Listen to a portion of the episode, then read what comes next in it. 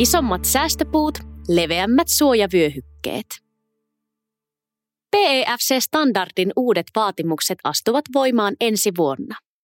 Uusia kriteerejä aletaan noudattaa vuoden vaihteen jälkeen kaikissa hakkuissa. Teksti Maria Latokartano. PEFC-standardin uudistustyö on saatu loppusuoralle ja uudistetut metsänhoidon vaatimukset otetaan metsätaloudessa käyttöön vuoden 2023 alusta. Muutokset vahvistavat erityisesti metsien monimuotoisuutta ja terveyttä. Metsägruupin kestävän kehityksen päällikkö Silja Pitkänen Arten mukaan tehdyt muutokset ovat myönteisiä. Uudet standardit lisäävät metsien monimuotoisuutta – koska PFC on Suomessa valtamenetelmä, saadaan monimuotoisuustyöhön merkittävää vaikuttavuutta.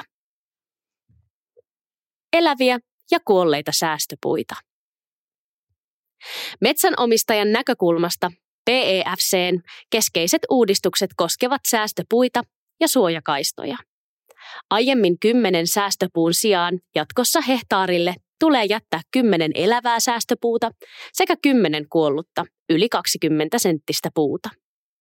Myös säästöpuiden läpimitta kasvaa 10 senttimetristä 15 senttiin. Jos leimikolta ei löydy riittävää määrää kuollutta puuta, niiden tilalle tulee tehdä tekopökkelöitä. Säästöpuita tulee jättää ensiharvennuksesta lähtien kaikissa harvennus- ja uudistushakkuissa – Metsä Group on metsänomistajan suostumuksella tehnyt hakkuissa tekopökkelöitä vuodesta 2016. On hauska huomata, että hyvä käytäntö on otettu osaksi sertifiointia, Pitkänen Arte sanoo. Metsä Group tekee jatkossakin tekopökkelöitä neljä kappaletta hehtaarille, jotta metsiin saadaan monipuolista lahopuustoa. Mikäli kuolleen puun määrä ylittää PEFCn vaatiman kuolleen puun määrän, pyydetään tekopökkelöiden tekemiseen maanomistajan lupa. Säästöpuista lahopuu jatkumo. Jatkossakin säästöpuiksi pyritään valitsemaan lehtipuita sekä muita puita, joiden taloudellinen arvo metsänomistajalle on vähäinen, mutta monimuotoisuudelle korkea. Säästöpuut sijoitellaan ryhmiin, ensisijaisesti esimerkiksi vesistöjen suojakaistoille, arvokkaiden elinympäristöjen tai avosoiden välittömään läheisyyteen. Säästöpuiden on tarkoitus olla pysyviä. Tämän takia ne merkitään metsägruupilla karttoihin, jolloin ne pystytään huomioimaan myös tulevissa hakkuissa. Tarkoitus on, että ne ensin vanhenevat ja järeytyvät ja myöhemmin kuoltuaan muodostavat metsiin lahopuuta, joka on tärkeää monelle uhanalaiselle metsäeliölajille. Etelä-Suomessa tällaisia PEFC-sertifioinnin takia säästettyjä, ikääntyneitä säästöpuita alkaa pikkuhiljaa löytyä ensiharvennuksilta. Muutenkin ne näkyvät hienosti maisemassa. Pitkänen Arte kertoo. Pitkänen Arte kannustaa tekemään säästöpuiden valintaa jo metsän kiertokulun varhaisessa vaiheessa, sillä nuoressa metsässä sekä puuyksilöitä että puulajeja on tarjolla runsaammin kuin vaikkapa uudistushakkuuikäisessä männikössä. Metsä Group ilmoitti kesällä, ettei se jatkossa osta harvoin metsissä esiintyviä lehtipuulajeja, kuten raitaa, tuomea, pihlajaa ja leppää.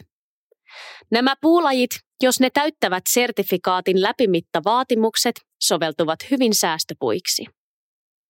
Lisäksi säästöpuiksi tulee entiseen tapaan jättää petolintujen pesäpuut, järeät katajat, kokkaat haavat, palokoropuut sekä vanhat säästöpuut, Pitkänen Arte kertoo. Kymmenmetriset suojavyöhykkeet. Vesistöjen varsille jätettävät suojavyöhykkeet levenevät viidestä metristä kymmeneen metriin ja jatkossa niillä saa tehdä vain poimintahakkuita. Maanmuokkausta, lannoitusta tai raivausta suojakaistoilla ei sallita.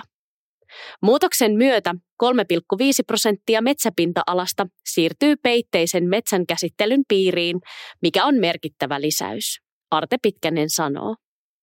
Suojavyöhykkeillä turvataan vesistön tilaa, minkä lisäksi niillä on osuutensa myös lajien monimuotoisuudelle. Myös avosoiden reunaan tulee jatkossa jättää 10 metrin suojakaista. Vesistöjen reuna-alueet sekä vaihettumisvyöhykkeet poikkeavat usein lajistoltaan muusta metsästä. Suojavyöhykkeiden lehtipuulajisto on usein monipuolinen. Tiheiköitä kaikissa käsittelyvaiheissa. Tiheiköillä on uudessa standardissa aiempaa vahvempi asema. Niitä tulee säilyttää kaikissa metsän käsittelyn vaiheissa. Metsägruupin oman ohjeistuksen mukaan suojatiheiköitä jätetään yksi jokaista alkavaa kolmea hehtaaria kohden. Hyvän tiheikön koko on noin yhden aarin eli 10 metriä kanttiinsa. Uudistus ei tuo muutoksia Metsägruupin toimintatapaan, sillä olemme jättäneet suojatiheiköitä osana metsänhoitoa jo pidemmän aikaa. Isossa kuvassa muutoksella toki on merkitystä, Pitkänen Arte kertoo. Sopiva paikka suojatiheikölle on esimerkiksi säästöpuuryhmän alla. Myös kosteat painanteet, ojien ja peltojen reunat, kivikkoiset tai muuten hankalasti käsiteltävät maaston kohdat soveltuvat hyvin. Laadun seuranta tarkentuu. PEFC-standardin uudistus velvoittaa metsäalan toimijoita jatkossa myös entistä tarkempaan tiedonkeruuseen ja työntekijöiden ohjeistukseen. Me Metsägruupilla olemme tehneet sisäistä laadun seurantaa systemaattisesti jo pitkään. Osuuskuntapohjaisena toimijana meille on tärkeää, että esimerkiksi tarjoamamme metsänhoitopalveluiden laatu säilyy korkealla tasolla. Esimerkiksi huolella ja ajoissa tehdyt taimikon hoitotyöt näkyvät seuraavissa metsänkäsittelyn vaiheissa. Uusia kriteereitä aletaan noudattaa kaikissa hakkuissa vuoden vaihteen jälkeen. Metsänomistajan mukanaolo PEFC-sertifioinnissa jatkuu normaaliin tapaan. Metsäsertifiointi, sen mahdollistama puun alkuperän seuranta ja vastuullisuuden todentaminen ovat tärkeitä lopputuotemarkkinoillamme muistuttaa Pitkänen Arte. Kyllä metsä pitää huolta omistaan.